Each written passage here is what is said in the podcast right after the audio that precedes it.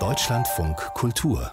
Länderreport Viele Winzer im Ahrtal, die stecken ja tagtäglich im Schlamm und sie versuchen zu retten, was es zu retten gibt. Fässer und Flaschen werden da aus der Matsche gezogen und man guckt natürlich, was überhaupt noch zur Verfügung steht an Pressen und Geräten. Die Aufräumarbeiten, die dauern an. Da geht es nicht nur den Winzern im Ahrtal so, sondern auch den Hotels, zum Beispiel im Kurort Bad Neu in Ahrweiler. Und die Geschichte, die uns Anke Petermann jetzt berichtet, ist nicht nur eine Geschichte über Verluste und Ängste, die natürlich da sind und an erster Stelle stehen, sondern sie erzählt auch von Solidarität. Seit anderthalb Stunden ist Franka unterwegs in grünen, verschlammten Gummistiefeln. Ich war bei meinem Arbeitsplatz, Aweiler Winzerverein. Die Mitarbeiterin der Winzergenossenschaft im Weindorf Walporzheim ist von ihrem Arbeitsplatz einmal quer durch Bad 9a Ahrweiler über die einzige intakte Brücke hier gelaufen. Wie alle, die zu Fuß durch die Stadt gehen, trägt sie eine Maske. Nicht wegen Corona, sondern weil der getrocknete Schlamm zu Staub geworden ist. Jeder Müllwagen, Bagger, Laster und und THW-Transporter wirbelt ihn auf. Die Fahrzeugkolonne reißt nicht ab, die Staubwolke bleibt. Franka erhebt die Stimme gegen den tosenden Verkehr. Wir produzieren Wein. Die ganzen Stapel von Flaschen, sie sind alle vom oben umgekippt. Und dann in ganzen Flaschen müssen wir jetzt alles, äh, was gut ist, in die Kiste tun, erst einmal. Wir sind noch nicht fertig, wir sind auch mehrere Helfer da. Versandfertige Weine aus aufgeweichten Kartons schälen, entschlammen, sichten, ob sie unbeschädigt geblieben sind, dann erstmal in Gitterboxen packen. Das wird die ganze Woche noch Frankas Job in der Lagerhalle der Traditionsgenossenschaft von 1874 sein. Zu retten, was zu retten ist. Aber die, die Flaschen, die kaputt sind, die, die Tausende, das ist eine Katastrophe. Katastrophe alles, den ganzen Unterlagen. Die Büro, die Wasser ist ja über den Schreibtisch schon, alles. Alles ist kaputt.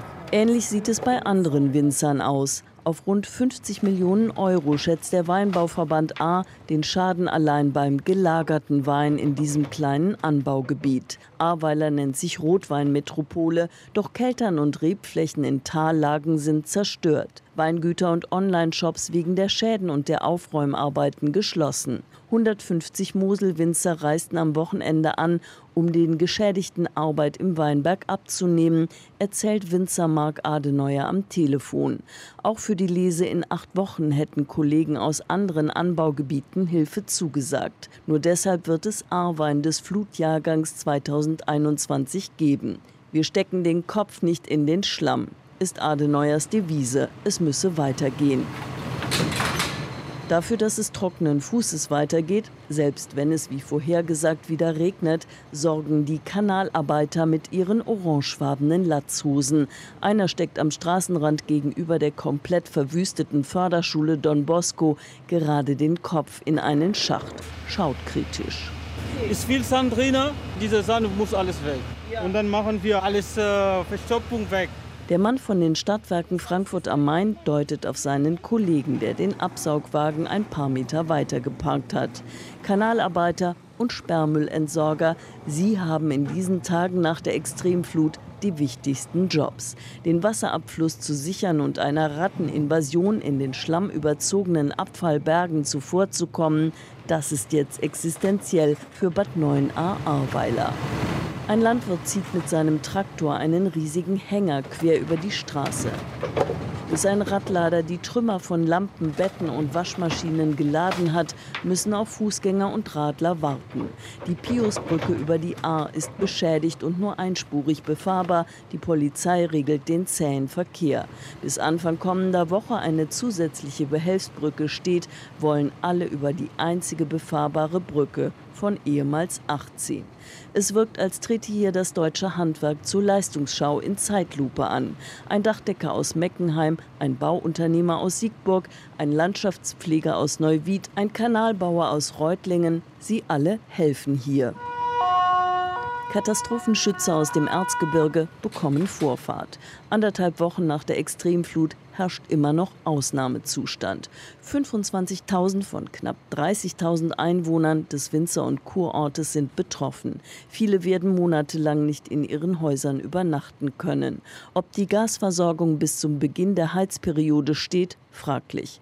Die Hotels aus der Blütezeit der Bäderkultur ab Ende des 19. Jahrhunderts überschwemmt beschädigt oder zerstört.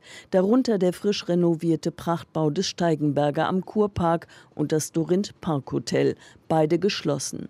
Wann wieder eröffnet werden kann, unklar. Die Schäden kaum zu übersehen, wie auch im Fahrradladen mit seinen Edelmarken und teuren Elektrovelos. Wir sind alle abgesoffen. Na, dementsprechend die ganze Elektronik wahrscheinlich defekt. Also wir haben das bestimmt schnell aufgeräumt. Aber wann geht's richtig weiter, ne? fragt sich Junior-Mitarbeiter Johann.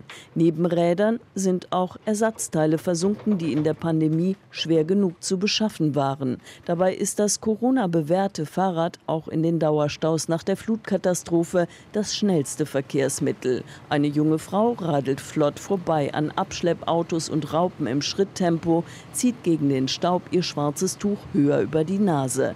An Kunden mangelt es dem Fahrradladen nicht. Wir haben tagtäglich mehrere, wo wir die Reifen flicken müssen oder beziehungsweise neue Schläuche einsetzen. Aber wann wieder Umsatz mit teuren Elektrorädern gemacht werden kann, Johann zuckt die Schultern.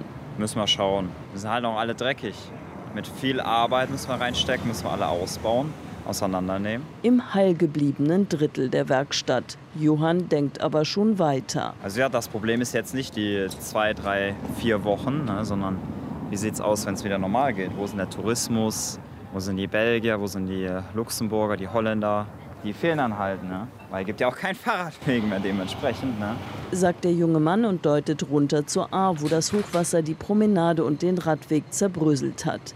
Gegenüber dem Fahrradladen steht am Abend ein Kanalreinigungswagen auf dem geschlossenen Werksgelände des Stoßdämpferherstellers ZF Ahrweiler, Teil des Automobilzulieferkonzerns ZF Friedrichshafen.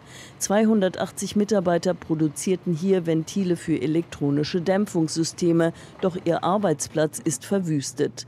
Wann sie außer Aufräumen wieder etwas tun können, ist ungewiss. Vorübergehend geschlossen melden im Internet viele Unternehmen der Kleinstadt. Die Spielhalle im Gewerbegebiet ist immerhin schon entrümpelt. Das war das Tagwerk von Freiwilligen wie Esther Wittner aus Heidelberg. Wir haben hier geholfen, die Böden freizumachen, Teppiche rauszutragen, die Wände, die Tapeten abzureißen und dass da die Wände trocknen können jetzt über Nacht. Seit Samstag ist Bad 9 Ahrweiler für den Individualverkehr auswärtiger gesperrt. Doch die Heidelbergerin ist an einer Sammelstelle an der Autobahn 61 in das Shuttle eines neuen Arer Unternehmers gestiegen. Das hat sie zum Einsatzort gebracht, gemeinsam mit ihrer Schwägerin Annika Wittner aus dem nahen Mendig. Ich habe keine Familie oder Betroffenen hier in der Region, aber irgendwie beschäftigt es einen halt die ganze Zeit. Ne? Also man hat es irgendwie immer im Hinterkopf und man hat einfach so ein Bedürfnis zu helfen, dass wir jetzt gesagt haben, los geht's, ne? wir müssen was anpacken. was man im Flutgebiet anpackt, ist überzogen mit Öl und Chemie kontaminiertem Schlamm. Das nehmen die Freiwilligen in Kauf. Das Gefühl auf der Haut ist schon ziemlich ekelhaft. Wir haben auch Masken getragen währenddessen, also wir passen auch auf. Eine Kollegin von mir die hat sich auch nur eine kleine Schürfwunde an der Hand eingefangen und die hat eine riesen Entzündung bekommen danach. Man sollte schon echt gut aufpassen. Sagt Oliver Seifert. Seine Armstulpen hat er nicht gegen Sonnenbrand, sondern zum Schutz gegen bakterienverseuchten Dreck übergestreift. Die Einsatzleitung rät Helfern, nur mit Tetanus- und Hepatitis-Impfung anzureisen. Mancherorts hieß es, Freiwillige würden nicht mehr gebraucht. Auf Bad 9a Ahrweiler trifft das nicht zu. So haben es jedenfalls Esther Wittner und Oliver Seifert erlebt. Was ich heute gesehen habe, kommen, helfen, anpacken. Es gibt noch so viel, dass man kann sich das gar nicht vorstellen. Also das ist eine Mammutaufgabe. Unfassbar. Mit wie viel Energie die Unternehmer von Bad 9a Ahrweiler die Mammutaufgabe anpacken, imponiert Esther Wittner. Dass die unter den Unternehmern eine WhatsApp-Gruppe haben und dann immer da rein posten, wenn zum Beispiel gerade schweres Gerät irgendwo frei geworden ist, ob noch jemand das benötigt, dass es dann sofort wieder weiter vermittelt wird. Ne? Annika Wittner und ihre Schwägerin steigen ins Shuttle, freuen sich auf die Dusche mit dem guten Gefühl, es geht voran. Also es gibt auch gute Geschichten zu berichten aus dem Ahrtal. Und wenn Sie interessiert sind an dem Wein, an dem Flutwein, den gibt es jetzt schon und zwar online unter www.flutwein.de und damit unterstützen Sie auch die Winzer vor Ort.